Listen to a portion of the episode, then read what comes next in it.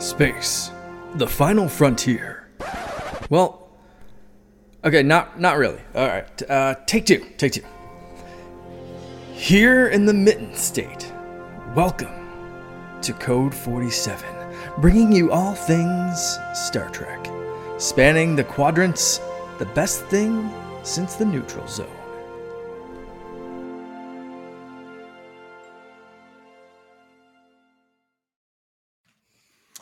Welcome back again to the Thunderdome of the Star Trek. No, I'm just kidding. This is the Code 47 podcast on the Secret Friends Unite podcasting network, episode 114. Uh, I am joined by a spectacular uh, cadre of awesome guests today because we're going to take on kind of a fun topic in the first season because we are out of new content. So we're going to have to get a little creative, do some different stuff. But I am joined, as always, uh, by my regular, awesome, super duper co hosts.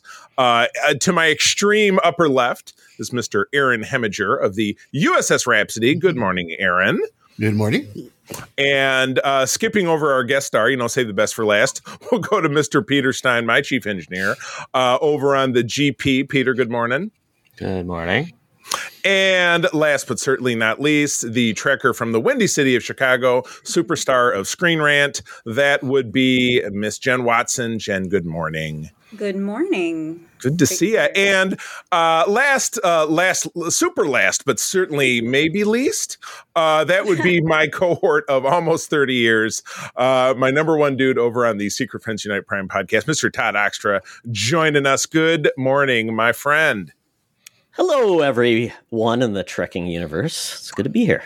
Trekkaroony, Trekkaroo. Well, we will get to why we have uh, this big cadre of folks in a moment here. But as always, I'd like to give some love and support to the good folks who are over on our Patreon, making it capable for Todd and myself and Peter and really uh, Jen and a lot of other people uh, to jump in and do some bonus content. I was just talking before Jen jumped on about how much fun we're having talking about SeaQuest over on the Facts of Geek Life and what a fun show that is. Todd and I talked about sliders recently. That was a blast. Uh, Peter and I uh, have an ongoing series where we're talking about Ron Moore's Battlestar Galactica.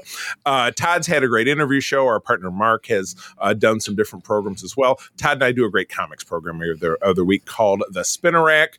Um, jump over to patreon.com slash secret friends unite. Get a free seven day trial, sample our wares, and feel free to stick around uh, if you like what you hear. And in addition to that, these are the folks at our top tiers that really make everything possible on our Friends with Benefits level. We have Corey in HD, John Sedorf, the awesome Phoenix Sisters cosplay, and Mr. Brendan Myers. Our BFF level, we have the awesome Nyhus family of Sean, Stella and Henry, and my dear friend, Missy Merchant. Thank you all for supporting us. And again, patreon.com slash secret friends unite seven day trial. We would love to see you there. Okay. Well, we have some actual news this week before we get into the main event.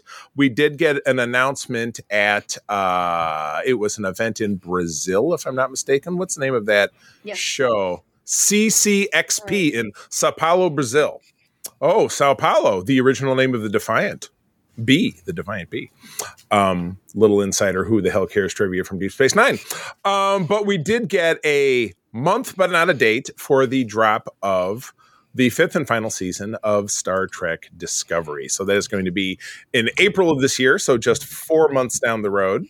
Um, that we will be seeing that over there on Paramount Plus uh, in markets around the world, since they, I think, have finally proliferated to the point where Paramount Plus is about the only place that you're going to see the show. I don't believe it's on Amazon or other places out there now. So, okay. So, I mean, obviously, anybody who loves Star Trek and, and enjoys the show is excited that it's coming back. It is the final season, though. So, uh, let's go reverse clockwise around the horn. Let's have uh, some reactions and kind of some hopes uh, for what we might see in season five. We'll start with Jen.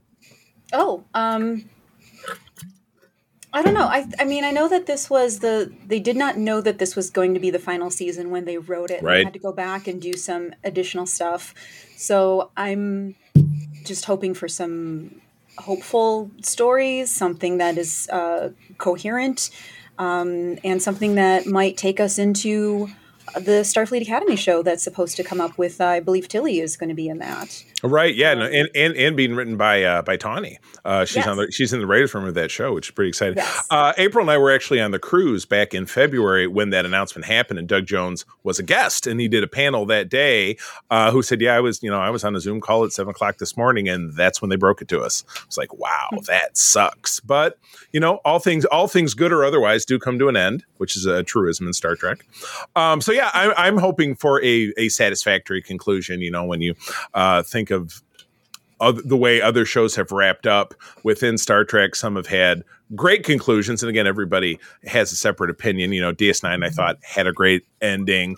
I was fond of Voyager's ending. Nobody liked the end of Enterprise because it didn't really end. Um, so yeah, so I'm hoping that with with time and with care, um, that they've really crafted something worthwhile. So Peter, how about you? hopes for discovery. Um, I do hope that they have something coherent. I do know that they had some reshoots, so they should be able to pull something off. Right, right. But as has been well documented, I'm not the biggest fan. So I I, just hope that they manage to. I hope they la- manage to land the plane, unlike some hmm. other shows. Right. Yes. Not crashing into the side of a planet. All right, Todd, the the quasi outsider. What do you think about the end of Discovery? You're a big fan, as I recall. Yeah, I, I really love Discovery. I, it's one of those shows that I just feel like I, I wasn't expecting to like it, but it just uh, I love the cast. I love what they've done and the fact that they've taken so many chances, and that's amazing for you know a property that's as old as Star Trek to just say, hey, screw it, we're doing something new. And That's true. um, I, I am curious now. I, I totally forgot about the Academy. And I didn't realize it was actually going to be taking place in this new era Yes. which is cool. That's awesome because I was wondering, like, I, I Yeah, think it's great to play forward. in that era. Yeah. Yeah. that's amazing. So, in, in an Academy series is something I think people have always wanted. Um, you know, I mean, younger cast can come in do some funny things. I'm assuming there'll be hijinks involved. There'll be a sorority. There'll be a dean who shakes his fist. Oh! trouble. You know, I think I, I cannot 29th wait for that. century. Yeah, What was that? Exactly. Yeah. What was that, Jen? I missed it. uh, maybe Boothby's still alive in the 30 seconds. Oh, could he? He'll just be ahead like on Futurama. Right. Run around. That would be amazing. what? Yeah, Ray so- Walston's Ray Walston's dead too, so I'll have to be like a stunt head.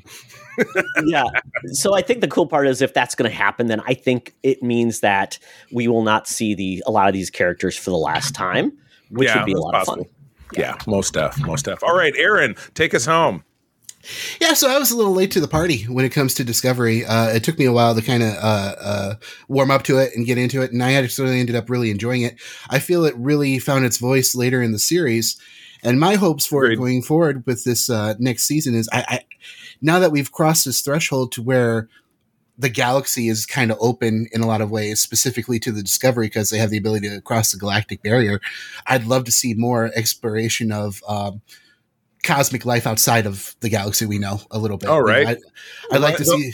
They'll run into all the Star Wars people. That's what they'll do. Oh yeah, there you go. Yeah, that'd be interesting.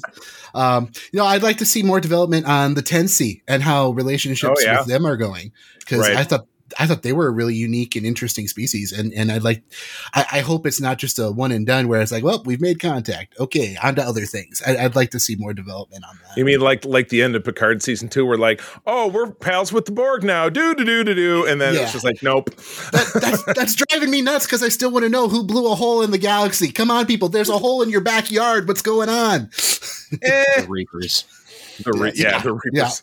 Exactamundo. Well, cool. Well, as soon as we have a date for that, which I would imagine can't be too far off, and we do also know here's a, little late breaking news, and uh, April and I found out about this because uh, Jonathan Frakes had to cancel being on the cruise next year because uh, in February because Strange New Worlds is back in production. He's doing a directing stint at the time that he would uh, be on the ship on late February. So it's awesome to know that that's in production. Um, hopefully, I, I get a feeling we will hopefully see that by the end of 2024. Um, here's to hoping. But that was a summertime show. We got that in June. Um, so I'm hoping fall.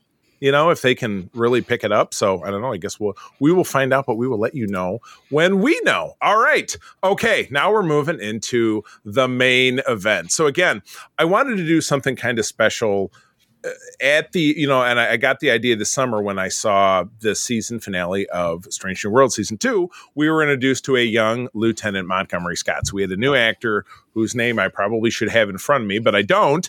Um, cast as another one of our, our TOS characters, bringing the tally uh, up to Captain Pike, less obviously the the the one you know one beep for yes, two beeps for no kind of chair, but he's you know kind of technically a TOS character. We have a Spock, we have a Kirk, we have a Uhura, we have a Chapel. Now we have a Scotty. So I turned my thoughts to, and I think we watched that last episode because I got a screener. April and I were on the way back from Vegas, so we were we watched it in a hotel room in Arizona. Great place to watch it on my tiny little iPad. Um, but uh, yeah, no, it just really got me thinking. What would it be like? And I came up uh, with three, the, you know, the three other core characters, and it was Jen's idea to toss uh, one more in um, of what that the, the residual casting like for that would look like. So uh, we're talking about the characters, obviously, of Leonard Bones McCoy, Hikaru Sulu, Pavel Chekov, and Janice Rand, who was only really a character in the first quarter of the first season until she departed because they didn't want Captain Kirk to have a girlfriend whatever. Or there were other reasons. There were other reasons. Let's not I know. get into them right now. Yes, exactly. I have a book. April bought me a book, and that I about that was her biography that I haven't read because I'm bad at reading things. But someday I will. Um, so I thought we would go, and we're, we're going to kind of we're going to go the opposite of the direction that we went in the last segment. That uh, we'll just go round robin. So uh, the order will be, uh, as I said, it'll go Aaron, Todd, Peter, myself, and then Jen. And uh, you'll offer up Bone, Bones, then Sulu, then Chekov, then Rand. So uh, we're going to go now with Aaron starting out with his pick for Leonard Bones McCoy. Go for it. All right. So, I first off, let me just say my favorite character from the old series is McCoy. So I really racked my brain over this. I had to I had to think of a think of an actor who who was relevant. I did this this really big deep dive into like how old was uh DeForest Kelley when he had the role and how old was the character supposed to be and I played around with that. I ended up landing on my, my pick, one of my favorite actors, adorable, adorable man. Absolutely love this guy. Mr. Misha Migos himself, Misha Collins from Supernatural fame. Yep. Wow. Love it. choice. Absolutely love it. He- Like I said, yeah, no need to justify, but feel free. Oh, I believe yeah, he's I- unemployed. Yeah, Right he's yeah he's he's got some time after uh, uh, Gotham didn't do so well. He I- you know he's just a little bit older than DeForest Kelley was when he first did the role, and um, I feel like he's in that right age range. And I think he'd play off uh, uh, uh, Spock and Kirk really well. He, he's really good at uh, uh, bouncing off of two leading characters from Supernatural and everything, and I think he could bring a lot of great energy to that role. Totally awesome. Good choice. I love it. All right. Well, let's move along to Todd, who's going to have something that you're going to be like, what? Hmm. I just have a feeling, but go for it. Well, now that the Orville's wrapped up, Seth MacFarlane is free to be on the show that he always wanted to be. No. Oh just kidding, just kidding. That was just Oh, the one okay. I was. Oh, I, I, I joked about that one, but I, I'm going in that same realm of more of a comedic actor trying to play around with the, you know, a, a, a concept of you know who he is and and what he could play, and that's Will Arnett. Um, I think he's got can do the gravelly voice. He can do comedy. He he's. I, I think he just loves doing those type of things. So I think he would be a fun addition to uh, you know Strange New Worlds. Love to hate him. I love it. All right, Peter. Um, well, I didn't have a whole lot of time to think about this, so I just pulled some people out. Um, I'm going to go with he's a little on the older side, but McCoy was a little bit of an older character. Right. Uh, James Marsden. Ooh. Ooh. Todd and I have T- Todd and I have met him a couple of times at shows. He's a, he's a pretty cool cat. Yeah, I've seen him in a couple fi- couple films, couple series. He does a good job. Uh, obviously, the the reason he stuck in my brain was because he was in Westworld. Because I was Mhm. looking for that Western connection uh, Mm. to help with the to, to be able to play that kind of character. Because McCoy was generally the old country doctor sort of thing. Right, Um, right, right. so I think Marsden might be able to pull that off. Awesome. Good deal. Well, I'll We're jump. thinking of James Marster, Charlie. Spike. Oh, James Mar. Who's James Marston? He's Marsden, the dad in he's Sonic. Cyclops in X Men. Oh, or just as my when we were watching it when my son was little, he just called him Scott very derisively. Scott. well, also that shows how how he's able to pull off that like Right. like I'm sick of your shit attitude that McCoy often has. Right. So- Nailed it. Oh my goodness. Cool. Yeah. Ja- well, I like James Marchers as well. He'd be great on the show too. too. Well, I'm going to bounce off of what Aaron had to say. I had a supernatural pick uh, of an actor that I've absolutely fallen in love with because moving from Supernatural over to The Boys, and that'd be Jensen Ackles. Uh, on The Boys, he's, he's very dry, acerbic wit, which obviously McCoy is known for. Think it would be a great foil to obviously the very straight laced, a little less straight laced uh, portrayal of Spock with Ethan Peck because we saw you know some range in him in season two of Discovery. But I think he's relatable. He'd be very chummy um, to Paul Wesley's Kirk. So to me, I think he'd be good. And again, he's old. I don't know his age. He's a little younger than maybe Todd and I, but he's not young. Um, but the character is older, uh, uh, probably older than the other actors that are playing. So I, I think that uh, I think that he would do well. All right, Jen. So, going with the idea that we have uh, Paul Wesley as Kirk, I'm going for a Vampire Diaries reunion and saying Ian Somerhalder. Ooh, I know his work from Lost. Yes, yes. And Who is he in. Lost? I'm say. He was the brother. You know that there was a brother sister, and the sister Yeah. was uh, Maggie something. Well, I can't remember the actress. Maggie name. Grace. Yeah, Maggie Grace. Gotcha. Oh, nice. Ian Somerhalder. That'd be a cool one. Good deal. Awesome. Okay. Well, now we're going for one of the most other beloved Star Trek characters out there. That would be the dude who flies the boat. Mr. Hikaru Sulu. Of course, who could ever replace George Takei? But uh, that is really what, what we're going for here uh, in a new lens. So, Aaron, kick us off. Who's your Sulu? Okay, so uh, this was another one that I struggled with because I, I adore Sulu, and he's he's such a, a multi-layered character. You know, he's an athlete, he's a pilot, he's just absolutely uh, brilliant character. But to me, when I think of Sulu, above all else, I think family man. You know, he he had that whole arc with his his uh, daughter and everything, and and that was something he always strived for and, and talked about. So I wanted to pick an actor who uh, I was familiar with with their work with uh, uh, family. And um, so I've been watching uh, Monarch Legacy of Monsters. Oh, yeah. Same here. Yeah. And there's this actor, he's a young uh, uh, uh, Japanese, I believe he's a Japanese American actor. Uh, his name is Ren Watabe. And uh, I just based on you know his his uh, uh, acting with his family struggles and everything, I, I I thought he'd bring an interesting dynamic to the character. Awesome, boy! I, I wouldn't I wouldn't have plucked that out of a hat. That's pretty cool. All right, Todd.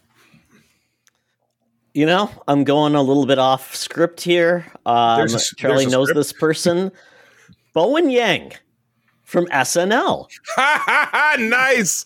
Oh, I'm I'm and again I'm an SNL devotee. I, I've watched it practically my whole life for good or for bad. And yeah, I, I he's, he's fantastic. That's good. That's good. I, I mean, and you've got comedic act, comedic actors who've been on, like what's uh, Tig Notaro? You know, Yeah. she's a comedian who has done serious things. So I think Bowen Yang, he's done some film roles, but I think he'll be great. And you know, obviously SNL characters are always, or actors are always looking for like regular gigs. So I think it as long as you're not really as well. long as you're not Kenan Thompson. true, true.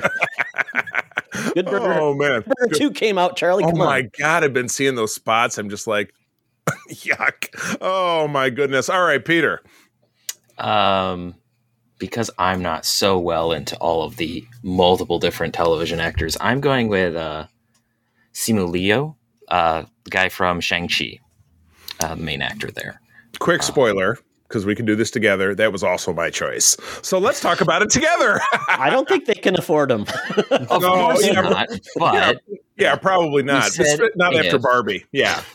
Yeah, not after Barbie. But yeah, no, he's uh I think he's funny. I've seen an episode of King Kim's Convenience, which I didn't I, I it didn't really click with me, but I thought he was Great great, in that. Um, but uh yeah, you're right. He um if they decided to do Sulu as a ninja, which they did in the JJ movie, you know, obviously that would they would play right into his hand. But Todd makes a very good point. I don't think you're going to get that guy back to TV. Um, but then again, never say never because look at all of the renowned uh, movie actors that find their way back onto I television. mean, 'Cause it's he's been in television as of this year. So Right. Right. You not know, it's a the- not out of the question. and actors, in my experience, like a little something called a paycheck, and uh, you tend to get that if you're on television. yeah, who knows when Shang-Chi 2 is coming out at this point. Yeah, we have not heard a thing about it. So that you know, that's kind of cool. That's funny. That's the uh, I hope, hopefully not the first occurrence of of two of us having a like mind. But it's funny that you and I were back to back, so we could double team that one. So that's cool. Good deal. All right, Jen, take us home. Who's your Sulu? Uh, Harry Shum Jr. Mhm. He was on Glee. He was Mike Chang on Glee. Um, he was in Shadowhunters, which I did not see, but I know he's in that. And he was the Raccacoonie guy in um, Everything Everywhere All at Once. So he has a he has a, a dance background, I believe, and um, also plays some comedy as well. So Nice. Good deal. Cool. Okay. Back up around Aaron.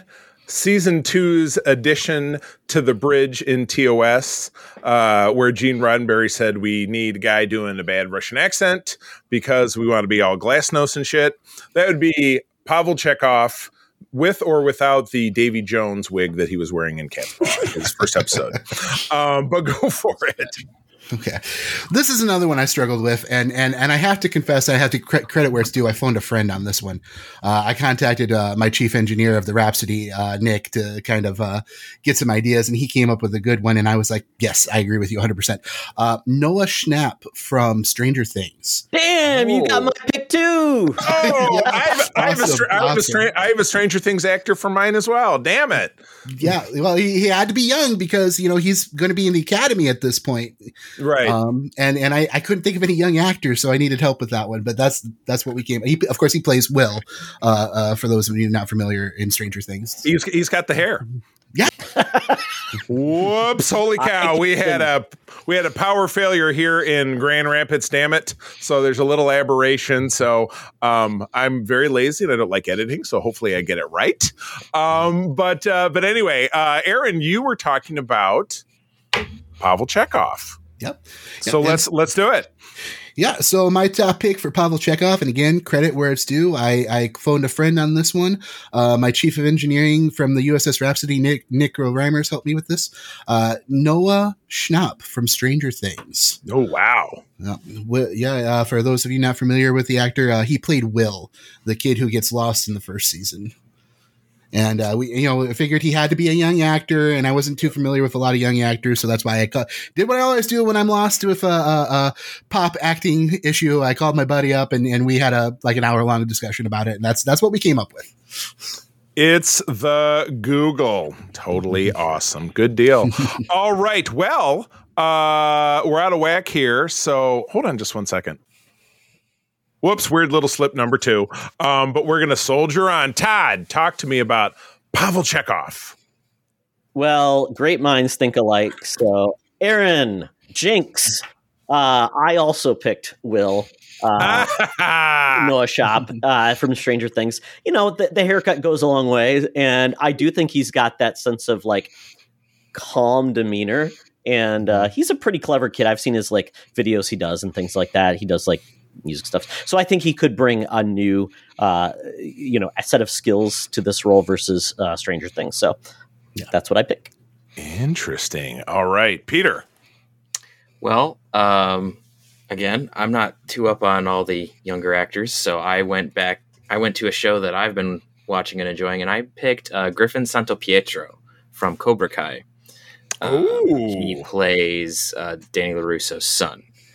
Um, Interesting. so, if you've seen the most recent season, he there was a there was an age age up, I guess. Uh, pretty sure it's the same actor, just a growth spurt.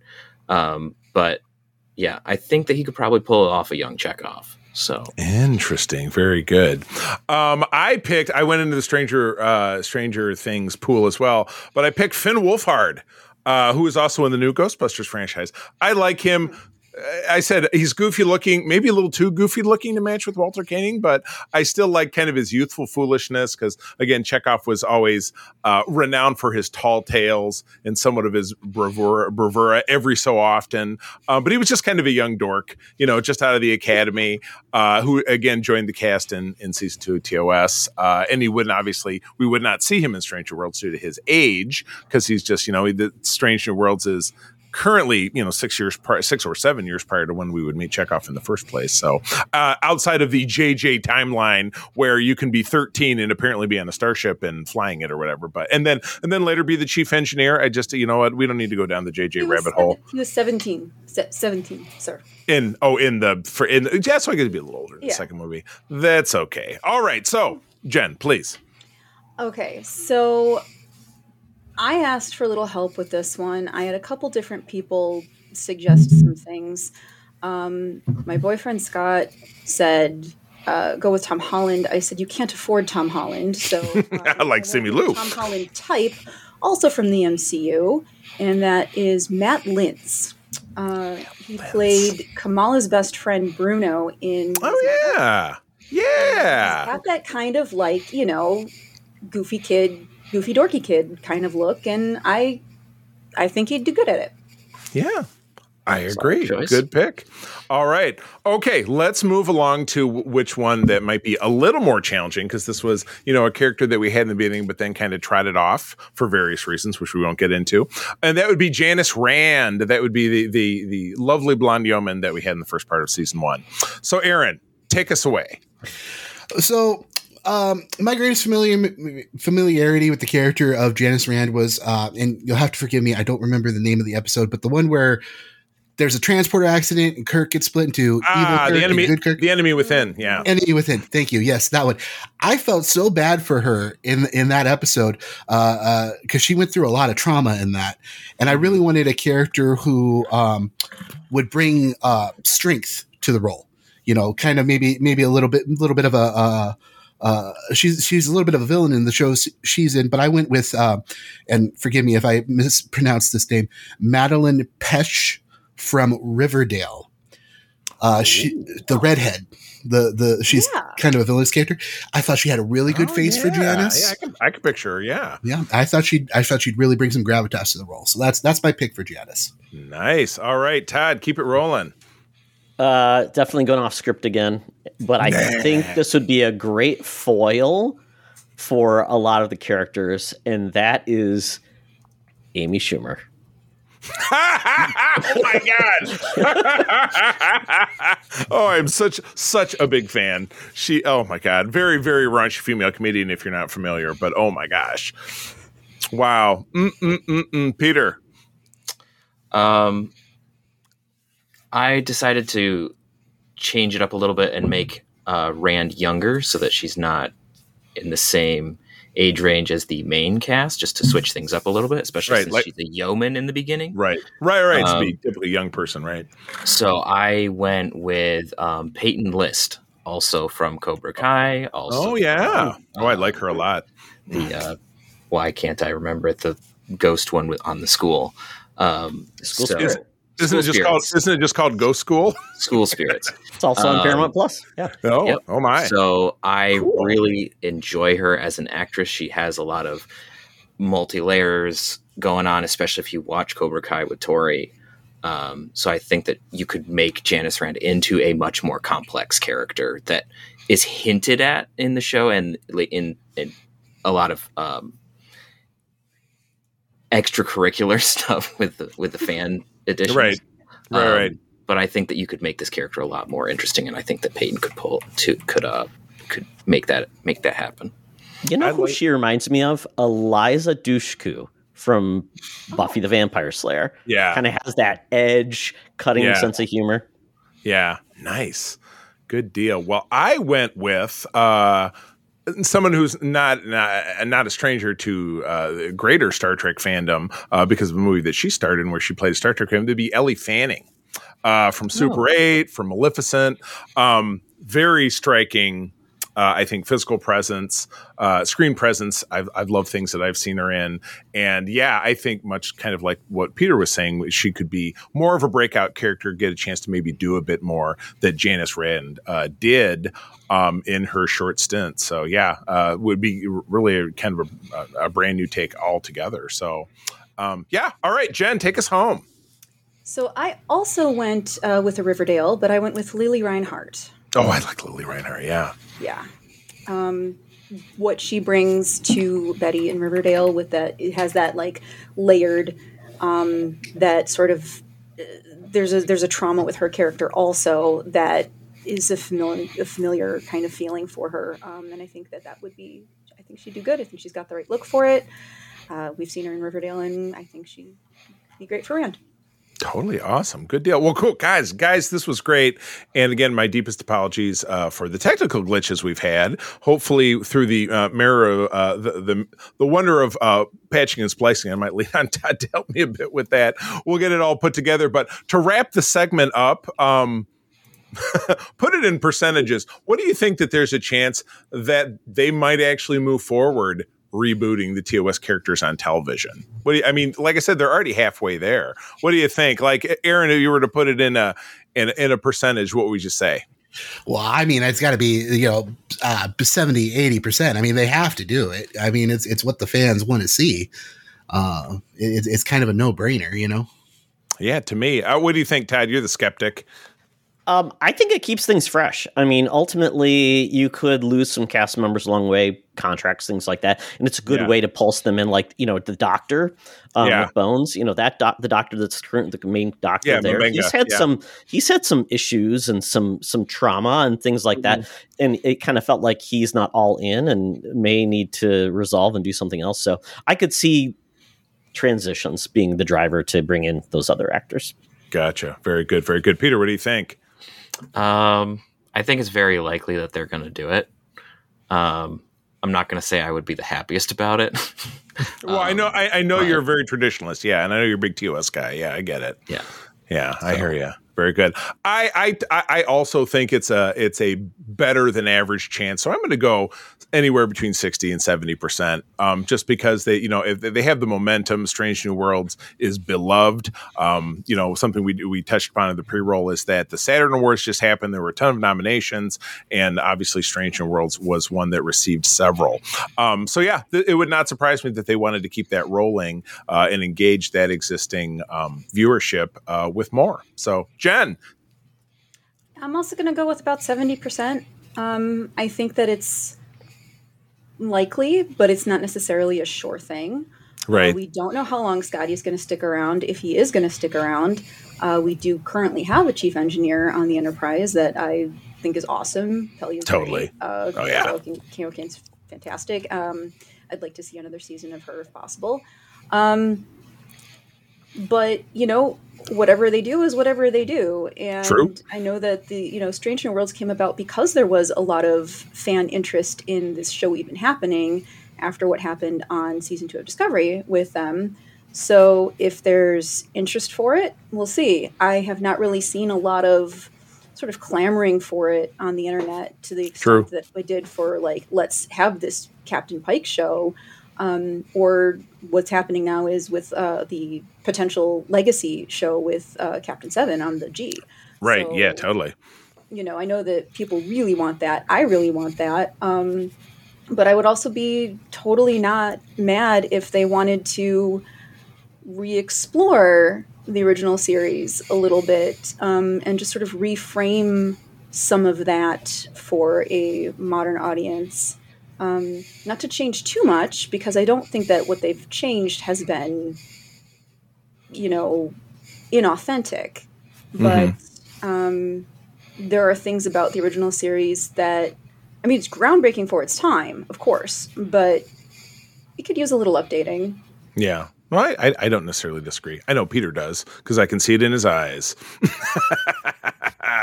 oh, but at any rate, you know the good news is is that uh, you know we've got nothing but time. Obviously, Star Trek is an institution, and there's going to be um, fun changes and new things coming forward. And we will always be talking about it here. So, everybody, thanks for chiming in for this technologically challenged first segment of our show. Uh, right now, Peter and Todd are going to leave us. Uh, Peter, where do people find you out there? You can find me mostly on the internet at Petrus Aquinas. Uh, mostly I'm on Discord, but you know, if you find me, you can say things. I probably won't say anything back. It's always a possibility. What about Mr. Todd Oxtra? Besides the fact that he's, you know, he's with me. You can find him with me. Uh, send help, please. Um, Blink twice if you're in distress. uh, no, you can follow me on uh, Threads at Toxtra and at Secret Friends Unite on Threads as well. Also on the uh, Twitters, uh, that's mainly just a placeholder uh, to bring people over to Threads. Twitter placeholder. Uh, agreed. All right. Well, uh, Peter and Todd, thank you again. Uh, we'll pause for a brief station identification, and then we'll be back to wrap up season four of Deep Space Nine. See you in a minute. All right, we're back. Wow, what an adventure. Uh, hopefully, when I go back and try to edit segment one, it's, you know, I try to Frankenstein it together. It's not too much of a miss. But uh, yeah. Recording equipment. What's that? You got all the tribbles out of your recording equipment. I did. I don't even. They, they were in, they were in my internet box. I don't know. Yeah. I don't know if you're a fan of. I guess not. I, I don't know if you're a fan of that show, The IT Crowd, uh, but it was like you know, where it was Jen, yeah. Jen, who's the character on that show, believed that the internet was this box, box, and so yes, so my internet that that that my my internet the box was was was corrupted by tribbles. So uh oh.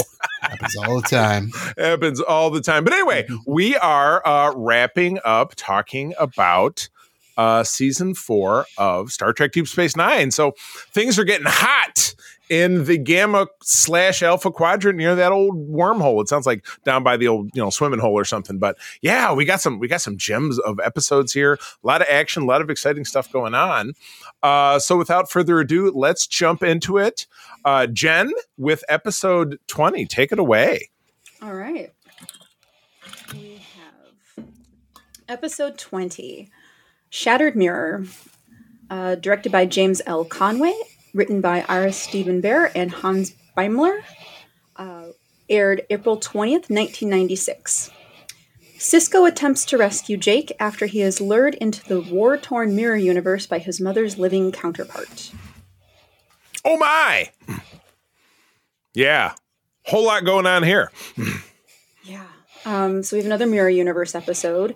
Um, this is not my favorite Mirror Universe episode. Um, I'm I'm sort of, you know, take or leave him a little bit anyway. Yeah. Um, but uh, you know, my heart goes out to Jake in this one too because you know, he- oh, his mom is back, right? And as far as he's concerned, this is his mom, even though Yeah, Jake right. never existed in the Mirror Universe because they, you know, never got together. Um, Right. Yeah. So Yeah, yeah. There was a lot of lot of bad manipulation in this, but I, I did see Mm-hmm. Sisko's uh, everything that set this episode in, in motion happened in the Mirror Universe episode last season, which was which the, the name of it is escaping me. Where Cis- Sisko goes over and he plays like John McClane. He's like super badass. He seduces two women. Uh, he, you know, has a smooch at the end with this mirror universe counterpart of his late wife. Um, so yeah, in this episode, he comes back. You know, they they snag him back with this trick. You know, it's very manipulative trick that Mirror Jennifer pulls on poor Jake, gets him to go over, and so Sisko goes over to get him back. Uh, and uh, you know he gets confronted by Dax, who he seduced, and she slaps him on the face, pulls a knife on him. Do you get my point? I hope not. Uh, so that was a little uh, on point, was it not? On the nose. Um, and then yeah, Bashir. Uh, Bashir is clearly he's very sadistic.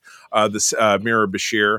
Um, somebody pointed this out a long time ago. You know, we do find out in a subsequent season that our Bashir is genetically enhanced. Sorry, um, but he was as a child he was very developmentally d- delayed, almost disabled the way they described him. So with this Bashir not having those. Uh, those enhancements that that our Bashir had, uh, is this guy just kind of a violent, rumbling moron? But I mean, I, I don't know. It's, it's kind of a it's, it's kind of a weird retcon. But anyway, he and Dax appear to be uh, together. Uh, and at the end of it, there's, you know, again, you know, they, uh, it, it's like it's a competition to figure out how many of our characters they can kill off in the Mirror Universe. So in this one, we lose. I think it was Nog the only one we lo- we lose Nog, and then Mhm. we lose Jennifer, who was already dead in our universe. So a little bit of symmetry. So, um, but it's, we found out Worf is the the head Klingon. Uh, we get some you know decent uh, play, I think, from Garak, uh, who is just also just very sniveling uh, in this episode and very manipulative. You know, kind of doing what he does best. Uh, and Kira is the intendant. I, I think that's the best part of the mix because she's a she's a flip on our Kira, who's still very hard edge, but it still has a sweetheart. Where intendant Kira is just straight up evil in every conceivable way. So I don't know. I'd have to disagree. I kind of enjoyed this, but again, it had a lot of bang pow, you know, shoot 'em ups, which I know Jen, that's not your thing. But you know, as a guy who loves pew pews, I kind I mean, I kind of dug that. Um, but anyway, Aaron, what's your take? You know, it, it was interesting to me, um, remembering having watched this episode, you know, as a young teenager and watching it now with the benefit of, of 20 years later. I remember the first time watching it being like, oh boy, another Mirror Universe episode. And, and now here I am 20 years later having, you know, played like Star Trek Online where everything is from the Mirrorverse in this game. I'm kind of like, oh, oh, another, yeah, another Mirror Yeah. Universe episode. Okay. But um, it was interesting. Uh, it, it was a it- again another great example of a multi-layered episode because you know it, it's kind of like the underlying theme is everyone was kind of exploiting everyone else in a certain way. You know, I mean, there's the obvious they're being exploited by the Mirrorverse, you know, to to build this ultimate weapon, or well, not ultimate, but to, to help them build their version of the Defiant. Um, but at the same time, you know, the exploitation of Jake's uh, mother figure both ways, in that she's exploiting him to get what she wants, but he's also kind of exploiting her in a way by putting this um, um, relationship that she hasn't earned on her in, in a lot of ways. And and, and I, I can I can understand where he's coming from that that that desperation for wanting to connect with a motherly figure and everything. But it, I don't know. It, it was kind of cringy at some points for me and it was kind of hard for me to get into that a little bit yeah. Um, no, that's tough to disagree with you. I get it. yeah and and um you know I, I think the standout for this of course was uh, you know benjamin Sisko just being surrounded by by by all this and especially knowing he's being exploited and everything and the way he just kind of you know you know straightens that uniform and goes in and is like this is how a starfleet officer should be like you know even in this situation where they're just facing you know total destruction you know and he's got that moment where he can leave and no one's going to stop him. But then at the same time he knows he's the only one who can help these people to make sure they stand a chance. And you know he just says he's like he turns to spy he's like get out of that chair. Like that was like Yeah. such a such Yeah. a great sisko moment for me. I just absolutely adored that so Yeah. No, it was yeah, without without a doubt. So, well, cool. Um, yeah. Uh, the, uh, so, so kind of a mixed review. I get it. For me, there's no mixed review on the next episode. So, Aaron, why don't you give us the muse? Sure thing, The Muse.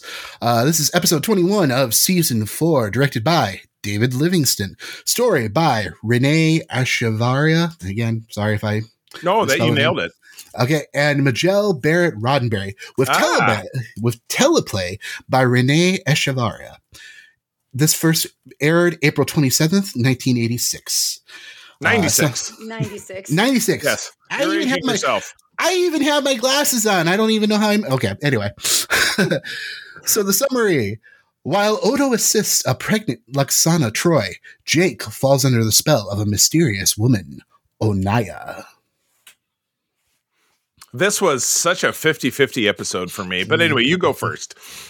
Well, you know, I pride myself on my ability to read context clues, and you know, I write a lot of scripts for projects that I do, and and and I'm really interested in the production quality and the writing, and kind of seeing what the writer's intentions are. But I, I, I got to admit, this is the first time I've ever watched an episode, and I saw this Onaya character walk off the the ship.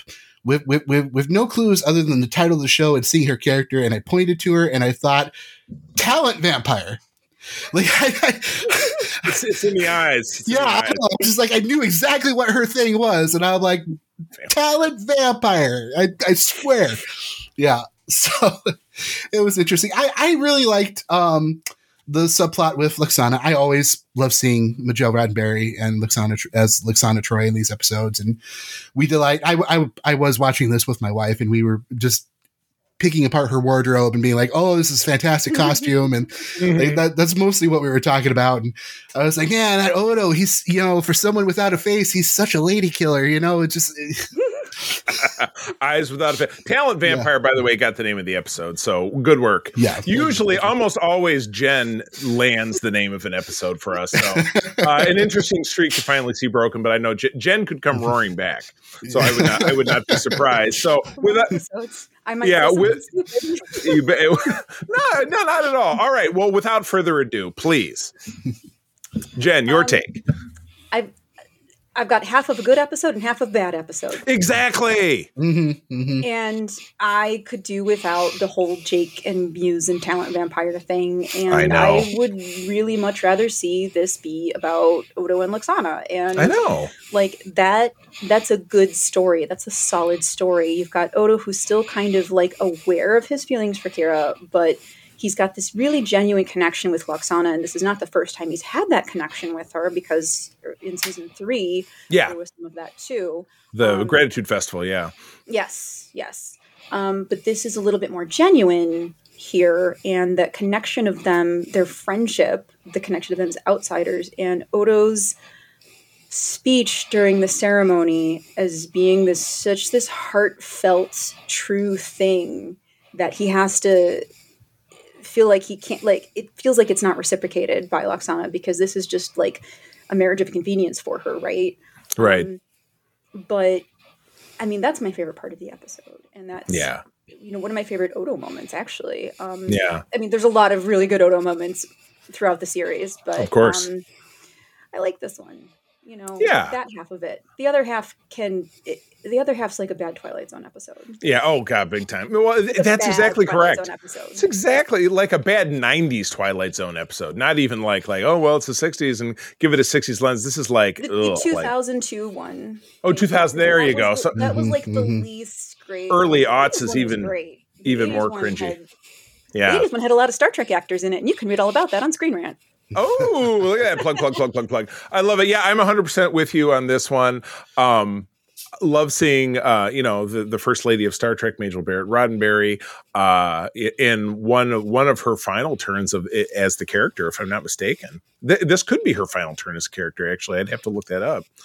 Um, but uh, yeah, but almost, but almost she does. Of course, Majel Barrett does obviously go on to be the voice of the computer all the way through start the end of Star Trek Voyager and into Star Trek Nemesis as well. But yeah, great, great, a great turn as her character. It's interesting that I think we're somewhat disadvantaged by the fact that this ends up being a no stakes episode because oh she was married and she had a baby. And then uh, the, with the exception of some beta canon which happens in a novel that was the i think the battle of Betazed. It was a dominion era novel that i know i read in the early 2000s which i enjoyed very much. She appears again and you know troi is on the cover of that book with a rifle and defending her planet because of course beta's uh, betazoid in season six falls to the dominion. And so it's a story based around that and Lwaxana appears in that with her child and such but yeah great great character development uh, for Odo kind of uh, pushing him forward and, and exploring the complexities of that character. But you know a, a shame not to see Lo- Lwaxana anymore. So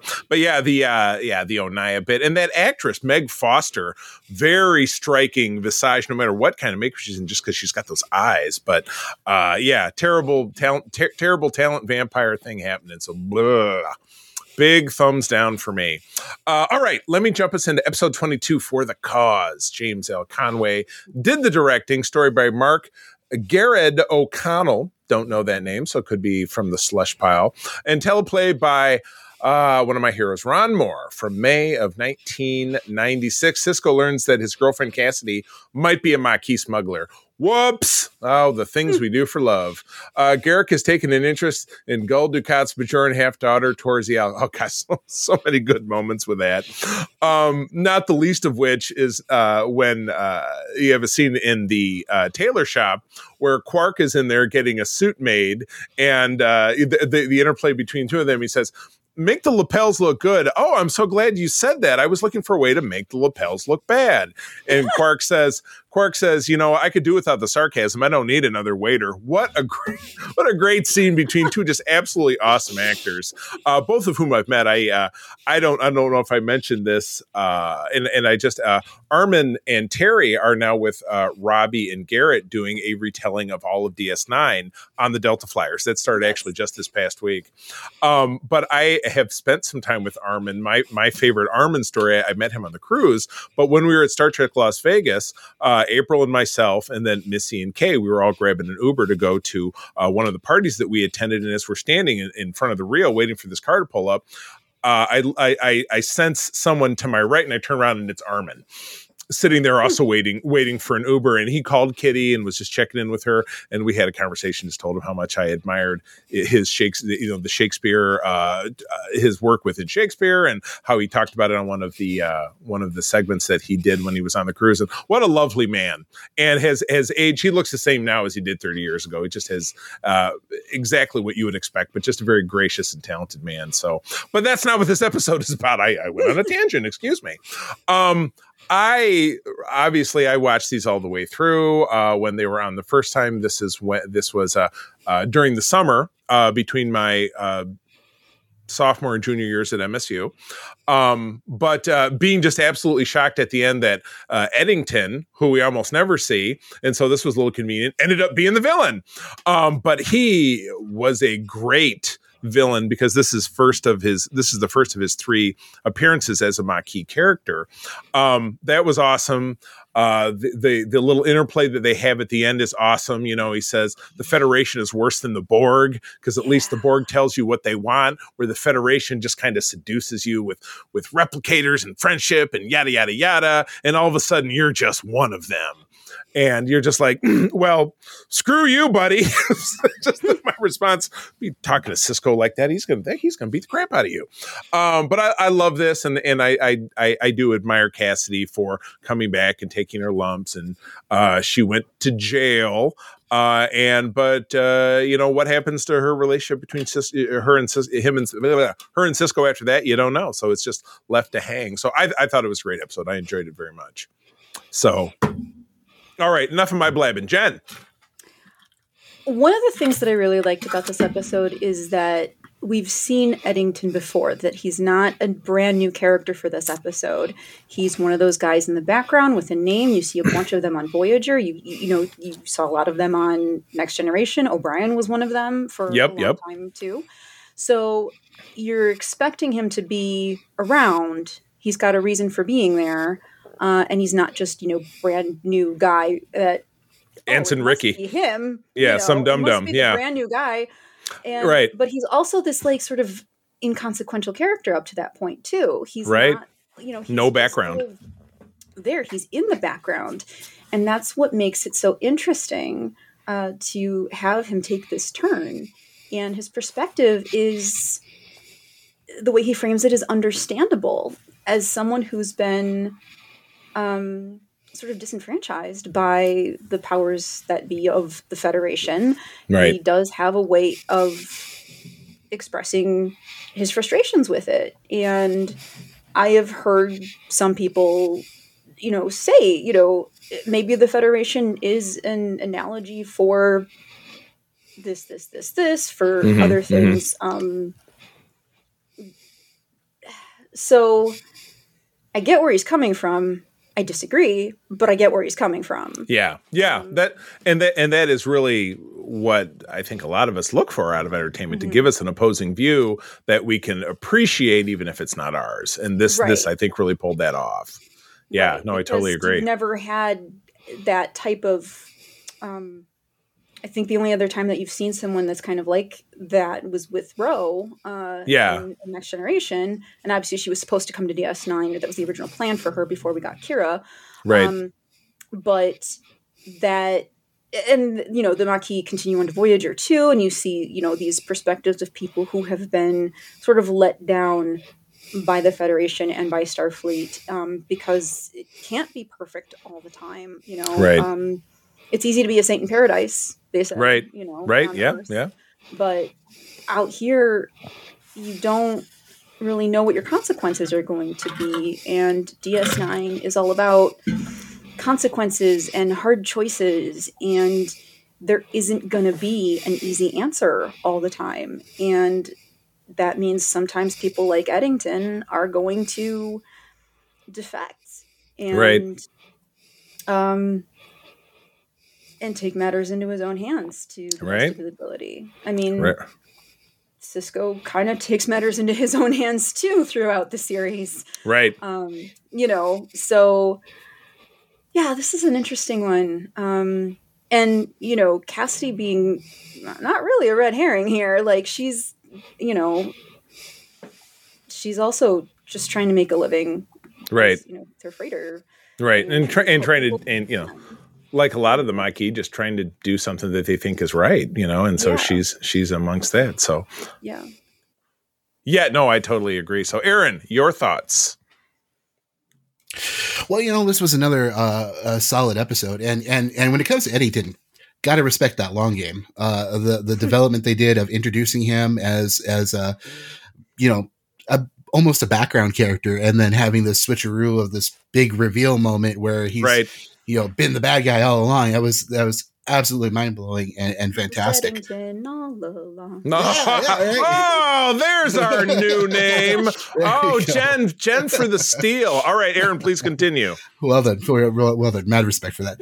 Um, no, the, the the one part that really like like shows what kind of a, a a terrible person Eddington is for me was when he's he's like you said he was giving that speech about the Borg, but the big thing that I kept thinking the entire time he was giving that Borg speech to uh, Sisko was like.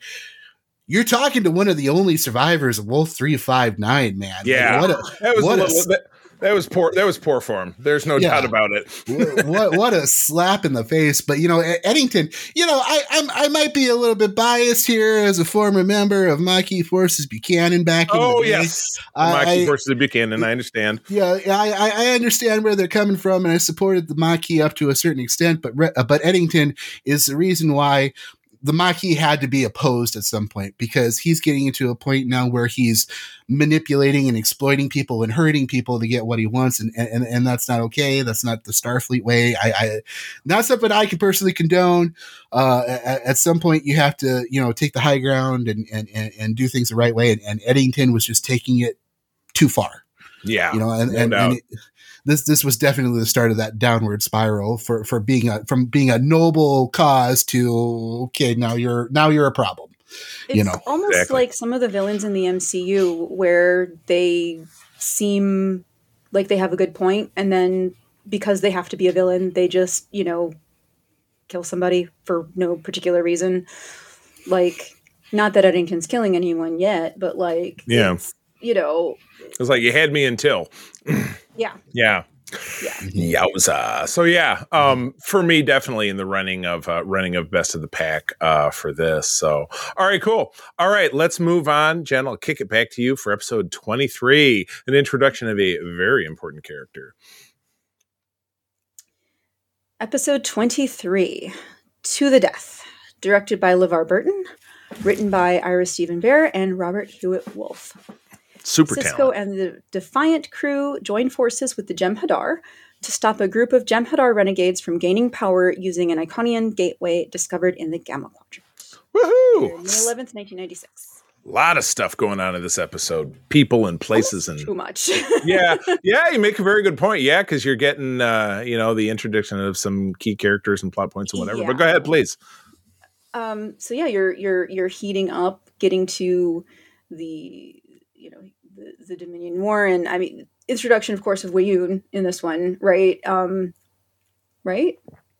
Yes, correct. Okay. Not Jeff Combs Um, because we did see Jeff Combs as a guest star in season three. He played a he played a skeevy guy with a who was a cre- uh, creeper on Kira, Oh, and it was yeah, the holodeck that one. program. That was him. Yeah. Yeah. Um, so yeah, uh, Weyoun comes in as the sort of keeper of the Jem'Hadar, um, the, as the Vorta race, Mhm. and there's a you know connection to them. Um, and the uh, the Iconian thing is what comes back from Next Generation. Yeah, um, season- yeah, season two. coming in to Yeah. kind of go. I was here when. Yeah. Um, I got that reference. It was a Worf. I got that reference deal. Yeah. So, yeah. um, but uh, the uh, a lot going on in this episode. Yeah, big time. We had we had two Jem'Hadar guest stars who were notable. We had the venerable Brian Thompson, who is a very big dude, a very much a that guy. He's been in everything. He's been in Buffy. He was in the original Terminator. Uh, help me out here, Aaron. Are you thinking of any other great roles that we've seen Brian Thompson in? He's just one of those that guys. Yeah yeah I, I think that sums up real good uh, that guys I, I can't think of anything uh, I think you got all the ones I could think of off the top Yeah, of my head the two big ones. But the main Jem'Hadar uh, is played by a guy named Clarence Thompson, or I think it's Cla- it's Clarence Williams III, who was this will this is way before my time, but anybody who watched uh, or familiar with the show called the Mod Squad in the 1970s, he was the it was a it was a, a young white woman and a black guy and a third character who I'm drawing a blank on. He was the black guy, uh, just very formidable dude. He was also the character. He was also the father of the character portrayed by Prince in Purple Rain. There you go. There's a semi more contemporary reference. I guess. But anyway, awesome actor, very steely faced. Um, really pulls the role off. You learn a lot about the Jem'Hadar in this episode. You know, they uh, uh, the oldest a Jem'Hadar gets to be is maybe twenty, and they're called honored elders. They don't sleep. They don't have women, which is that's kind of a problem. Uh, it would be for me. Um, but uh, yeah, uh, and apparently, it's not a big deal because at the end of this episode, with the big fight, uh, when the when you know Weyoun questions um, the validity of the Jem'Hadar saying we completed our mission, uh, Clarence Williams just just vaporizes him, and it's just like, nah, nobody really bats an eye. It's good. you know, I, I thought that was one of those kind of like, hey, we got to wrap this up, so let's just have some random violence, and it's going to be okay. Random violence Yay, wrap violence. up. Yay!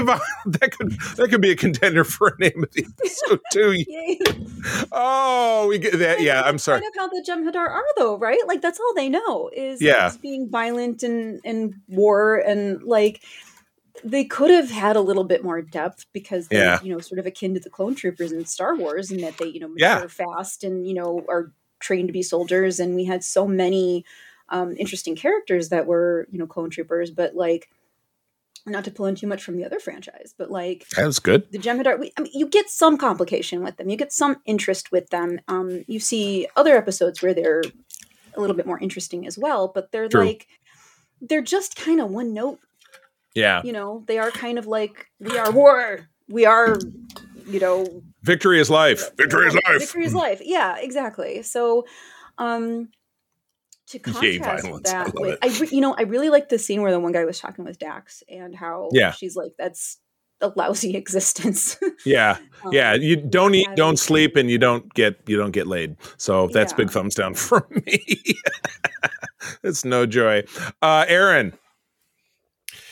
Absolutely love this episode. Uh, you know, I, I've said before, Jeffrey Combs is one of my favorite actors. I absolutely adore that man, and uh, his portrayal of Weyoun is always been one of my favorite characters.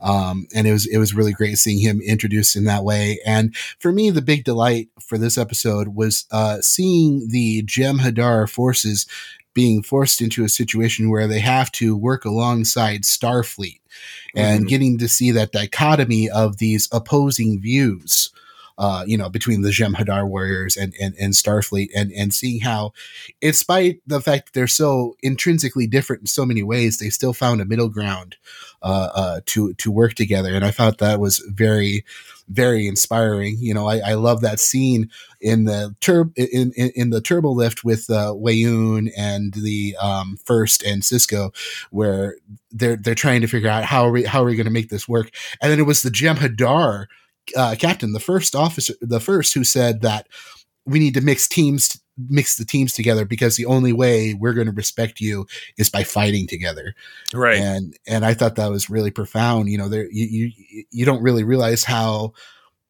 honor is so important to the Gem Jem'Hadar in- in much the same way it is to the Klingons um, right. Right. and Which, that was that was Yeah, and the big mix between Brian Thompson's Jem'Hadar and Worf. Hey, I've always wanted to Yeah. kill a Klingon, and then they're they're doing that. It was some really questionable stunt work of how they're rolling around on the floor in the mess room. But then uh, Sisko and Clarence Williams come in, and they're like, "Mr. Worf, I told you not to do this. You're restricted to quarters." And Clarence Williams like, "You knew my orders. Yes, and I deserve punishment." And he snaps his neck. yeah I'm like, yeah. "Yay, violence again!" yeah. Yes. yeah, excessive force. Yeah, no, it was, it was, it was, uh, yeah, it was, it was great. I, I, um, uh, uh, I kind kind of lost my my thought a little bit here. Oh no, I'm off the track. Uh, uh no, uh, I love that idea of, um, you know, in a war story, it's like in any other circumstances we could have been friends. Right. And that was kind of the vibe we were getting from the Jem'Hadar in this, which kind of makes you know everything to come and all the more tragic. It adds so much depth to it. I just I love it for that. Yeah, totally. Absolutely. Yeah. Uh, and again, a, a, strong runner for one of my favorites. So this is going to be tough when we get the end of it here. So um, uh, th- I think it's me now. Episode 24 is The Quickening, d- directed by Rene Auberjonois. Uh, Naren Shankar is the writer. He was the stalwart uh, of the writing staff of TNG. Um, and this is a very thoughtful episode. So I, I think he's, he's a wonderful writer. Bashir tries to free the population of a gamma quadrant world and the Teplan system of an engineered disease left by the Dominion 200 years previously. Wow. This um I thought this was pretty intense. Is from uh, from May of 1996. Um, pretty intense, but it also really punctuates Bashir and his own. And this is again, this is before we find out why he's so smart because he's you know we find out in, in uh, season uh, six that he's genetically yeah, end of middle of season six that he's genetically engineered in the the episode Doctor Bashir, I presume, which had Robert Picardo in it as the actual Lewis Zimmerman, who was making a he was creating a long term EMH program using Bashir as a template and exposed the fact that he's basically uh, Khan the doctor, uh, pretty much. Um, but at this point, we just think that Bashir is like, well, he's really great, but he's also super arrogant, which is, you know, a, a sort of a stereotypical um, portrayal of a physician in, in, in, in, entertainment, like, oh, I, I know everything. I have a God complex, blah, blah, blah. But th- I think that really plays out pretty effectively in this episode because, you know, it's Kira and Dax uh, and Bashir on an away mission in the Gamma Quadrant. And they stumble upon this.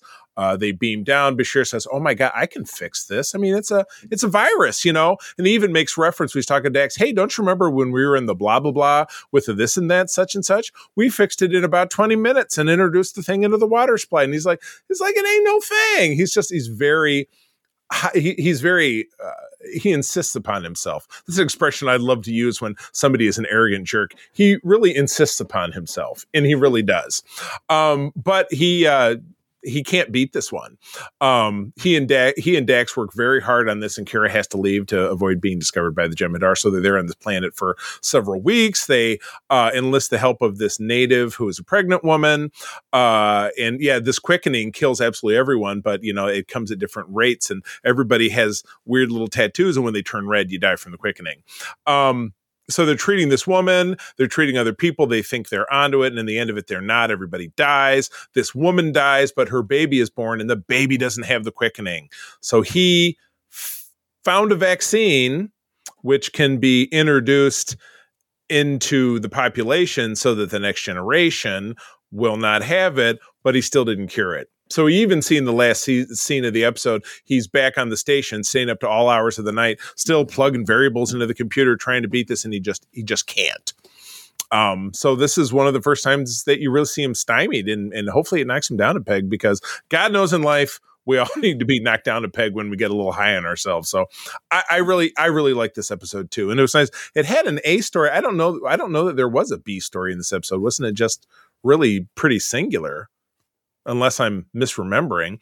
You know, I watched it. Yeah, I've seen these episodes time and time again over the last 25 plus years. So I will admit I don't sit and take notes and maybe pay the strictest attention as I could, but I, I feel like this was this was there was just an A story in this one, but yeah, there, yeah, there was pl- there was yeah there was plenty of story to tell. So anyway, uh, Jen, I really like this episode, but I also really like Bashir. Um, yeah, he's a fascinating character to me.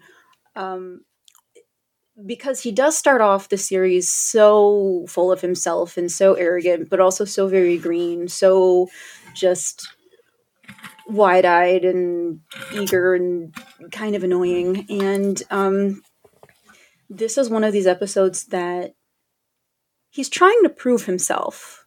You know, he's he is insisting upon himself because he believes so strongly that he can do this and that if he can't then it can't be done um, because he's supposed to be able to be this he's supposed to be this genius right and it's like if he's not a genius and if he can't solve all of the medical problems then he's a failure who is he and yeah. is he doing yeah, right. this yeah yeah then he's he's just putting all of these expectations on himself and i like that as a story and i identify that in some ways is that sure you know, he's a perfectionist and he's supposed to be able to do this um, and i like you know dax being you know pointing out that just because you can't do it doesn't mean that it can't be done Mhm. You know, there's other options, there's other ways, there's other things that you may not have thought of.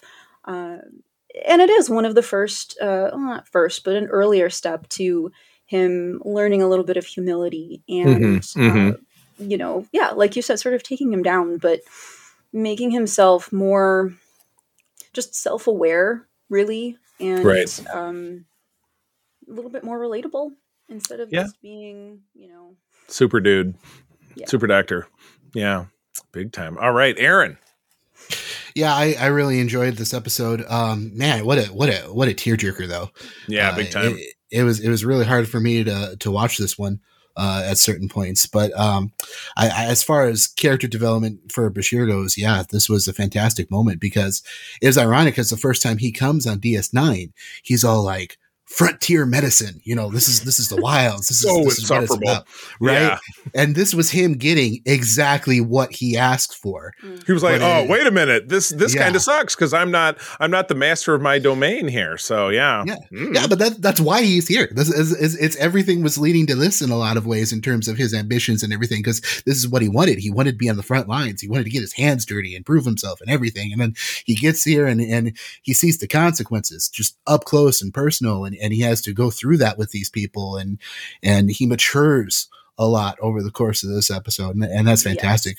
I, I mean, and I, I, I agree with you. I, I find him just delightfully arrogant uh, a lot of times. It was kind of nice to see him kind of put in his place a, a little bit. The other interesting thing I had with this whole thing is, you know, this is this is this is the Dominion using biological warfare on on on another species.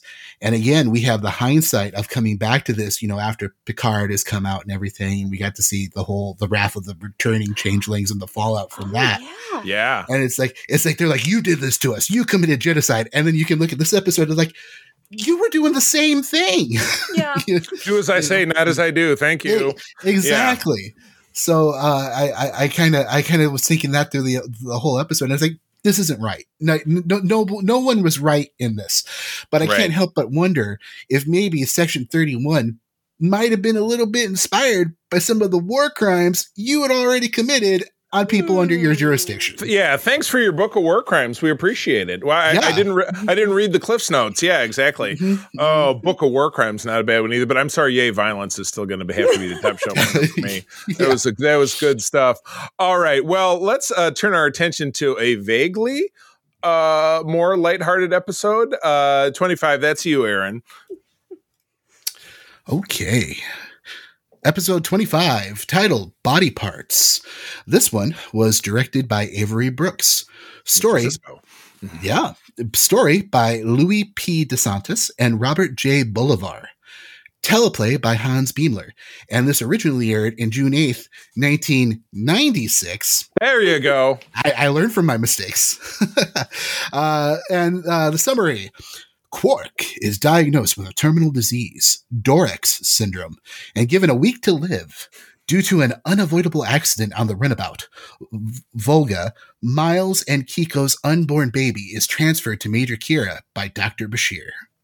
Oh my gosh. And we get nearly a back to back in two different roles uh, appearance by Jeff Combs. And again, I've spent a decent amount of time with Jeff Combs, uh, believe it or not. Uh, I was on stage with him on the cruise for a variety show sketch where I volunteered and I was on stage with him and Tawny. And uh, and then uh, he was a guest at Grand Rapids Comic Con earlier this spring, and he stopped by the booth and chatted us up uh, because April and I already knew him. So he, he's a super nice guy in real life. Um, so I just I love seeing him in anything. What can I say? Um, but yeah, man, I, a fun episode, right? Sort of, I guess, even though it deals with. Compared Um, the ones around it, yeah. Yeah, you're right. It's a, this is as lighthearted as we get. Um, you know, Bashir does a he does a second opinion on this uh, uh, this Ferengi doctor who tells Quark that he's dying, and the very first thing that Quark says, Rom's like, "Oh my God, brother, do you know what this means?" He's like, "Yes, it means I get to sue Doctor Aramek for malpractice. That's all he really cares about." Um, but yeah, you know, Quark goes out there. He says, "Well, you know." the way that I can erase my debts in death is I will uh, put myself out there so everybody can because we there's there was precedence in buying a, a vacuum formed sample of someone's dead body in Ferengi society uh, on the commodities exchange. That's an established thing. Uh, so Quark goes out there, but the person who buys all of it up is Brunt played by Jeff Combs from the FCA, who knows that Quark is not actually going to die, but he can use this to force Quark to to or either commit suicide or arrange his own death. Uh, and if he doesn't, he will be expelled from Ferengi society. So after much consultation, he does, and and by hiring, I love it he, he hires Garak to kill him, but they do it in a holodeck scenario. So he's like, uh, you know, uh, poison. He says, "If I know the food's poison, I won't eat it." And you said that the the, the getting poison smelled bad, and uh, if you snap my neck, I don't want to listen to my neck snapping. like, oh, I guess I guess the customer isn't always right. Um, but uh, yeah, in the end of it, obviously he decides uh, that you know what, I'd rather live and not be part of Ferengi society. So uh, his all the contents of his bar get taken away, and he's banned from Ferengi. He gets the he gets the Ferengi black label. It's kind of like in a restaurant where it's like there's cockroaches here. Slap goes on the wall. um, so yes, that's the lighthearted part of it, and then yeah, the the, the B story with uh, Miles and Keiko's unborn baby being transferred over to Kira. Obviously, that was done because Nana Visitor was pregnant with uh, Alexander Siddig's baby because they were a couple at the time and later got married, and they, their their son, uh, whose name is on the tip of my tongue, was uh, that that was was uh, was was in utero. Um, I to- Aaron, I totally stole that away from you. What are your thoughts on the episode? Sorry, I was I was I was monologuing. My bad. Oh no, no! I always enjoy your monologue, so it, it's it's fine by me. It's a treat for me. Uh, don't don't don't let me stop you. Uh, I I really uh, enjoyed this episode. Um, I, I I love seeing the uh developing insights into Ferengi society and their values and everything, and and, and it's really funny. I especially these Quark episodes. I, I watch them with my wife. And and the thing about my wife is she's a Capricorn. She's very finance um motiv- you know motivated with she handles Yeah. all we got to money. get her the ears. We got to we got to Yeah, friend right, up your wife right, at some point. Yeah. we, we we always joke that she was adopted by uh, uh, Ferengi, and so she's very familiar with the culture. So she, we watch all the Quark episodes together, and and she she was watching this one, and and and the episode, the part where he's like going through and and, and selling everything off and counting counting everything, and she's just like, this just makes so much fiscal sense. I mean, you know, it's. and then, and then, I and then really, he- I really like where he's going with this. That is good. yeah, and then and then he then he ends up you know losing everything because of his rebellion against society, and she's like, I respect his decision, but he's lost so much profit, and she's just like crying. It- I just so- weep, I weep for his accounts. It's so sad. Like, like she's so into it, and I love it, and it makes these episodes so delightful to watch with her. Um, but but yeah, that that was fantastic. Uh, the the whole Quark episode, and and and the bit with Kira. Man, what an innovative solution for a real world Mhm. problem with with Nana and her. They don't have to pregnancy and hi- everything. hide her behind a chair like they did with uh, poor um, uh, Gates McFadden uh, throughout all of season four of TNG. Is let's make her stand behind a chair. Let's make her stand behind a you know whatever. So yeah, yeah. it's it's it's such a brilliant move because she's such you know she's such a warrior uh, oriented character in a lot of ways you know you know and everything and and she's putting in a situation where she has to be a nurturer and a, and, and a caregiver in a lot of ways and it, it's just it's it's such an interesting struggle to see with her character it's it, it's just brilliant especially with with with her being the way she is to put her in this situation it's it's a- it's a wealth of story possibilities moving forward and and I'm just so impressed that they uh, found such an innovative solution to that. I love it. Good deal. All right, Jen, we've been yakking away. What's your take? Um, gosh, okay, what, what are body parts? Um, yes, I Yes. know. So much going on. there is a lot going on. There's always a lot going on. Um, yeah, so this it is the lighthearted episode of the bunch if we're going to have a lighthearted episode. Right. Um, I understand why they did what they did with Kira. I think it's you know interesting too that um Bashir did it because Bashir did it. Um, Bashir did it. Bash- yeah, there's an episode later I think where she goes, "You, you did this to me." Oh Like, God, early yeah, early in the next season Yeah. when she's obviously still pregnant. Yeah. Um I wish there had been some consent, but you know, there's a desperate I mean, I guess. It happened. uh, It, it happened. uh, You know, off camera, I- but yeah, it was one of those desperate situations. just But yeah, like- yeah, but yeah, As a woman watching this, I'm just kind of like, mm. Um, Yeah, But anyway, like, it is. It's a clever solution. It it it does what it needs to do, and um, you know, Kira's generous enough to not complain about it any more than she does. right. Um, the Quark storyline, though, I that, you know that was great. Um, he's dying. He's not dying. But the thing for me was at the end of it, after all of his possessions are gone, and they just sort of like start bringing in. Oh, we have these glasses that we don't need here. You can take them. Oh, we have this table. Where can we put this? And Right. it's the generous spirit of the Federation Mhm. accepting Quark for who he is. Right, He because he's part. change. He's part of their community, of so the they love him. Yeah, Right. so they're going to do what they can to help. And it's like, we recognize your, your culture, we understand that, but our culture is acceptance and generosity and and kindness and compassion and we have that for you regardless of things you may have done or said in the past um Quark's a product of his circumstance we've you know sort of Right. talked about that in previous episodes too um so i like that it's just it's a very it's a very starfleet federation answer to these to the problem that he has it's they're Yeah. all they're all a family right. in a way so Great big family. Yeah, take that, Eddington, trashing on the Federation. He sucks. That guy. Oh, yeah. All right. Well, if uh, that was a fun episode, this next one is not. So, uh, Jen, I think you're taking us home this week. Yeah. Yeah. We've got episode 26 Broken Link, directed by Les Landau, story by George A. Brozak, teleplay by Ira Steven Behr and Robert Hewitt Wolfe, aired June 15th, 1996. Odo collapses and is taken to the infirmary. Bashir discovers Odo is losing his ability to maintain solid form. That's kind of a lame summary. Boo. But yeah. It happens. I don't know. I wasn't blaming you. I'm just saying, you know, come on, get it together there.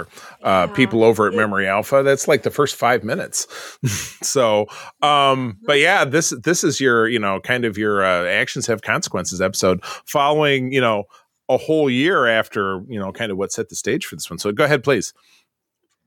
Um, yeah, so Odo's having trouble holding his shape.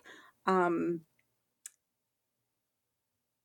and Uh, Are you drawing a blank? You want me to jump in? Go ahead. Yeah, you go ahead. Okay. Yeah. So w- we do find out in uh, last season's finale, uh, a changeling was trying to orchestrate a war between uh, the Federation and this other group, the Tzenkethi, which was an, an old nemesis of the Federation, uh, by faking uh, this whole setup of uh, attacking their colonies, blah, blah.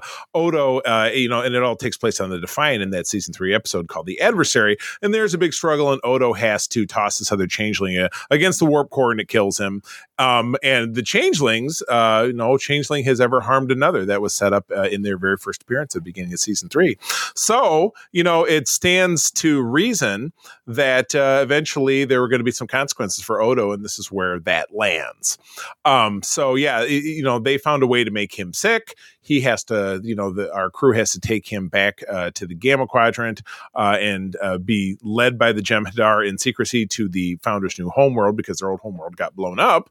Uh, and then they he Odo has to go into the link to be judged by them, otherwise he will he will die. Um, and they do so. They judge him, and their judgment is when they spit him out of link after several days of judgment, they have made him mortal. They've made they've turned him into a human, uh, basically a human being.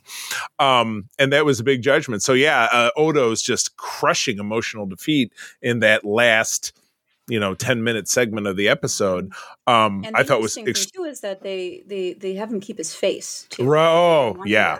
They don't Right. They don't change that, and he's stuck with that like sort of ineffective uh, Right. attempt at a humanoid face well. which is still the face that they all choose to make but they may do that just for him because again a changeling is not a physical being you know the drop becomes the ocean the ocean becomes the drop when they leave the link um uh, and this is all set up around uh, there's a Garak subplot line where uh, he tries to uh, tinker with the weapons on the Defiant to blow up the planet, and then he and Worf have a fist fight, which I thought was pretty sweet. Um, what's funny is at the end of at the end of the episode, Garak gets six months in jail, and Kasidy has six months in jail. Yet I feel like we still see him before we see her again. But I don't know. I'm Garak, he's gonna Garak his way out of what. Oh, he must he must have been like, oh, there's a tailoring emergency, Garak. We'll consider it time Yeah, served. yeah, Yeah. Tailoring emergency. There's a tailoring. That's almost, you know, if the episode title we didn't have wasn't already so good, a tailoring emergency would win the day. Tailoring emergencies later. Yeah. Uh, more tailoring emergencies. I guess. has plenty of them. So. Oh my gosh, yes. E- even in those very simple Starfleet jumpsuits they wear, there's always a tailoring emergency. Mhm. Um, but uh, yeah, it, so we're left with a cliffhanger, which even like I said, I this was you know in June of '96, so it was the summertime, and uh, I remember saying uh, at the end of it to myself, or maybe I said it out loud, um, when Odo they're watching a, a video of the fantastic Robert O'Reilly Gowron making this big speech how the Klingons are going to reconquer a world that they had previously, like a, a century earlier, that they had the Archanis system that they had given to the Federation. And, you know, they're watching this broadcast on the promenade, and Odo says, Hold on a second. I kept seeing his face when I was in the link. They were trying to hide it from me. Gowron is a changeling. And I said, See you in September. Just like, like that's a, that's some, like that old song because that's when we're gonna we got to the conclusion of this. Which again, we won't come back on this show to talk about season five of DS9 until we move through the other shows. So it's going to be a while before we reveal the split solution to you. So of course you can go look it up if you really want to. But isn't it more fun to wait like a year for us to talk about it again? Absolutely. Aaron, what are your thoughts? Yeah, I again another great episode. Uh, loved Garak, love Odo in this episode. Uh, a- a- and again, I'm watching this with the benefit of, of you know hindsight, some twenty some years later, and and and I kept thinking to myself, I got to put my, my my conspiracy hat because I go I, I went deep on this one. I, I was watching Quark and I'm like, or uh, uh, You can Garak. Get your conspiracy hat from Garak. Yeah, Oh, in a Yeah, tailoring absolutely. emergency. Yeah. yeah. for sure, for sure. Um, but yeah, no, I'm like, I was watching, you know, you know, Odo getting sick and everything, and and and, and correct me if I'm wrong. Those symptoms look very familiar to the the plague that affects the founders later on, right? So is is this You might have something. it, yeah is is this where we see the initial infection of the founders? You are correct. That is Yeah, exactly okay. because because when oh this is revealed in season seven when Odo is on Earth during the two parter with the um the Starfleet Federation coup that episode Yeah. he's at Starfleet Medical Section thirty one gives him the disease hmm Okay, Yeah. okay. so, So- they really didn't give it to him or maybe they ramped it up somehow um but he always had it um and that so and when he went into the link he gave it to everybody else Okay, so but section yeah yeah so yeah good catch Okay. So that so that opens up a whole new can of worms for me because I feel like um, the whole cold open with Garak and everything. I feel like yeah, that a lot of that was set up. I, I, I was thinking to myself, is Garak working with Section Thirty One at this point? Is he monitoring this? I mean, you never you know. I don't know. Just just just the way he was acting. Um, uh, uh, I, I was thinking at first. I was thinking maybe this is where he gets infected when he was introducing the girl to Yeah. Odo, Yeah. you know, and maybe that's the initial infection, and then his insistence on wanting to go along on the mission, and that whole bit where um he there's there's a part where he goes into the defiant he starts you know taking Right. everything apart to steal the ship and then uh you know Worf busts in on him and he's like Yeah. oh well let me guess the one thing that I missed you know like he he Right. it all felt like distraction to me Right. I was like- Hmm. I was like, you know, it's like I wouldn't be surprised if Section Thirty One, knowing that he's part of the Obsidian Order, came in and was like, "All right, we want to liaise with you on this on, on on this project," and he his, him wanting to be there was just to monitor the infection and everything. Ooh, that's that that is, that is quite a that that is quite a tin hat foil diary right there. So I Yeah, don't I know, know. I know. I- I- I know. That's all right. It's, That's it's a all deep right. dive, but that's that that was Yeah. It's, you know, Garak, you never know what's going on with Garak. Garak is know. working for Garak. You know, Yeah. is he working with the Obsidian Order? Is he working with Section 31? Is he a double agent? Is he a triple agent? I- Quadruple? you know, he's- he's- All the way Garak. around. Yeah, exactly. He's just a simple tailor. Th- th- there's yes.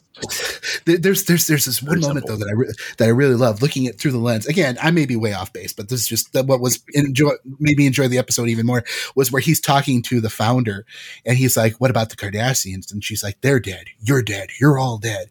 And and and he's just looking at her right, and he just he's he's got this little smirk on his Yeah. face. He's like, "Oh, really? Oh, really? dead, huh?" I got you first, darling." You know, it Oh was my gosh. And then the Cardassians join the Dominion, but at the end of it, look what happens to them. No spoilers for season 7 Mm-hmm. Um, but this is the first real DS9 direct cliffhanger we've had. Well, I, well, you know, maybe that's not true. Season one ended on a cliffhanger, or season two ended on a cliffhanger ish, introducing the Dominion. Season three was the thing that we talked about, but there wasn't like uh, an immediate thread we were going to go right into. Where this is like, oh man, the whole Klingon War is a Dominion, you know, facade. Um, so yeah, this was the beginning of the like, yeah, the big, the big high stakes uh, cliffhanger. So it's awesome. So, oh, all right. Well, that brings us to the end of season four of DS9, and I know we might not have the whole season uh, in front of us. But uh, let's each pick uh, a favorite and least favorite, at least of this bunch, and then grab a, if you can think of it, another episode in this in the season that you really love. So, Jen, favorite, least favorite of this badge. Um, favorite is this is tough. I know, Um, tougher than most. I'm gonna I'm gonna go with the quickening, but I think that's ju- just because I'm a Bashir fangirl. Um, Fair, fair. and I and I like him. Least favorite is uh, the crappy half of the Muse. Yeah, so it's, it's a least favorite. It's like a fifty percent. Uh, that is Yeah, fair. 'cause The rest Uh, that is fair. really good, but like Yeah. of, mm, Yeah, talent vampire. No, no joy there. All right, Aaron. Aaron, I think you're still muted, my friend. I hate it when that happens. sorry, so sorry, sorry about That's that. all Oh, right. Very good. Uh, so for me, my most favorite one, and and again, I might be biased, former monkey and all that. Uh, I really enjoyed for the cause. oh yeah. Um, Yeah. that that was really good. You know that that long game and that payoff with Eddington and everything. Mad respect for that. Absolutely love that. Uh, least least favorite. Uh, you know, again, it, it, it's it's kind of a, a toss up for me between the Shattered Mirror and the Muse. Mhm. Um, I, I, I, I, I think I'm probably going to land on the Muse uh, uh, for that one. With, it's an with- easy with- target. yeah, with, with, with Lwaxana and her story being the saving grace of that episode. Right. Big time. Well, I hate to echo the same, but uh, I will echo the same as the Muse being really the the weak spot. Um, I think DS9 really excels in not having a lot of duffer episodes, but everybody's do, right? I mean, they can't all be they can't all be winners. It's not a greatest hits album; it's a series, right? So you're gonna Right. you're gonna have peaks and valleys. So yeah, that's definitely a duffer. But uh, for picking a, a, a favorite.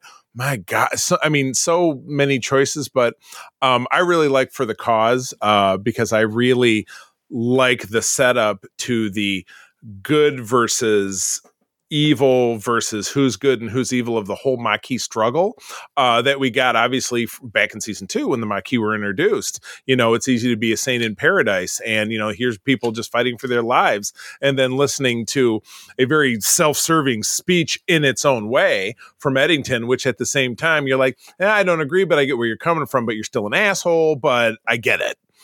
Um, I really appreciated that. So, um, okay, real quick, do we have another episode in the season that really knocks your socks off, Jen? Um, rejoined for its uh, personal uh, stuff Right. for me. Personal which I brought Awakening. For uh, and Little Green Men is my sort of go-to comedy Yeah. DS9. Like if I need a lighthearted DS9 episode, Little Green Men is what I'm going to put on because I hear ya. I like it. All right, I'm going to bring the list up while Aaron says his. oh boy. Uh, uh, again, you're gonna have to forgive me because I, I, don't remember the title. Uh, no, it's okay. Episodes, but the uh, the the procedural law episode with, with oh, the Klingons. Rules of engagement, yeah. Yeah, rules of, oh, I, I love that episode so much. That's that's got to be my favorite one for this season. Awesome. Um, God, as far as best ones, that middle part of the season with uh, our man Bashir and then Homefront and Paradise Lost, which we were just referencing with Odo and, and Starfleet Medical. Um, that might be a two. It might be a two way tie for me because uh, that is a um, you know the, the, the latter one is a two-parter uh, and then a real weakness would probably again be the muse. I hate to say it but it's just really that bad. It's really that bad that of amongst 26 episodes it really stands out as the massive stinker. So oh awesome. Okay so that puts a wrap on ds9 season four. So the season four-ness moves forward into star trek voyager in our next episode jen's going to be driving the boat i think on a lot of this because she is our she's not only our resident Voyager ex, uh, expert, but season four of Voyager introduces Seven of Nine, which yes. Jen is our Seven of Nine, uh, quite literally in a great photo shoot that we did at C2E2 earlier this year. Mm-hmm. Um, but yeah, really looking forward to that. So cool, you guys. Thank you, uh, Jen. Where do people find you out there in the world? I've got a link tree that's at linktree.com slash Jen Watson Art. You will find links to my Instagram, Facebook, uh, Etsy shop, currently on vacation, and my Screen Rant author page where you can find all of my cool stories about Star Trek. Woo! Love Jen's stuff. She's a hell of a writer. Uh, Aaron, where do people find you? Yeah, so you can find uh, my uh, SFI chapter, USS Rhapsody, USS Rhapsody SFI chapter on Facebook, on Instagram, and of course, out of respect to my uh, Ghostbuster crew, Team GBMI of Michigan, we are uh, Michigan GBMI Ghostbusters on Facebook and on YouTube. Totally awesome. And uh, very happily having ditched X, I can now be found on threads at C3 Carpenter. Go ahead and spell it out. Also on Instagram, at the same. I don't do anything super exciting, but I'm always out there trying to have some fun. Uh, my lovely wife, April, and I do run the USS Grand Petoskey. We are one of the biggest chapters of the International Star Trek Fan Club, which also includes USS Rhapsody, a chapter that uh, Aaron found us, but we're helping him get off the ground. Uh, we're based here in West Michigan, but we have chapters uh, all over the state of Michigan Michigan and Eastern Canada. I'm very fortunate uh, to run Region 13 uh, for SFI and help new trekkers find trekkers in their area. Please uh, give us a visit to Region 13, sfi.org, or a grant, ussgrandpetoskey.com, and we can help you find fellow trekkers where you're at. With that, I'm going to tell you uh, that sharing is caring and to keep on trekking. And be the Starfleet you wish to see in the world. I still don't have a catchphrase, so we're going to do a Ryan Reynolds special catchphrase. this podcast is part of the Secret Friends Unite podcasting network. Visit secretfriendsunite.com for more great shows, articles, news, reviews, and more. Secret Friends Unite podcasts are available on Apple, Google, Spotify, and other podcast services around the world. If you'd like to be part of the conversation, you can join us on Facebook or our new Discord server or follow at Secret Friends U on Twitter. Please subscribe to Secret Friends Unite on YouTube and visit our merch store at teepublic.com. Just search Secret Friends Unite. Thanks for listening.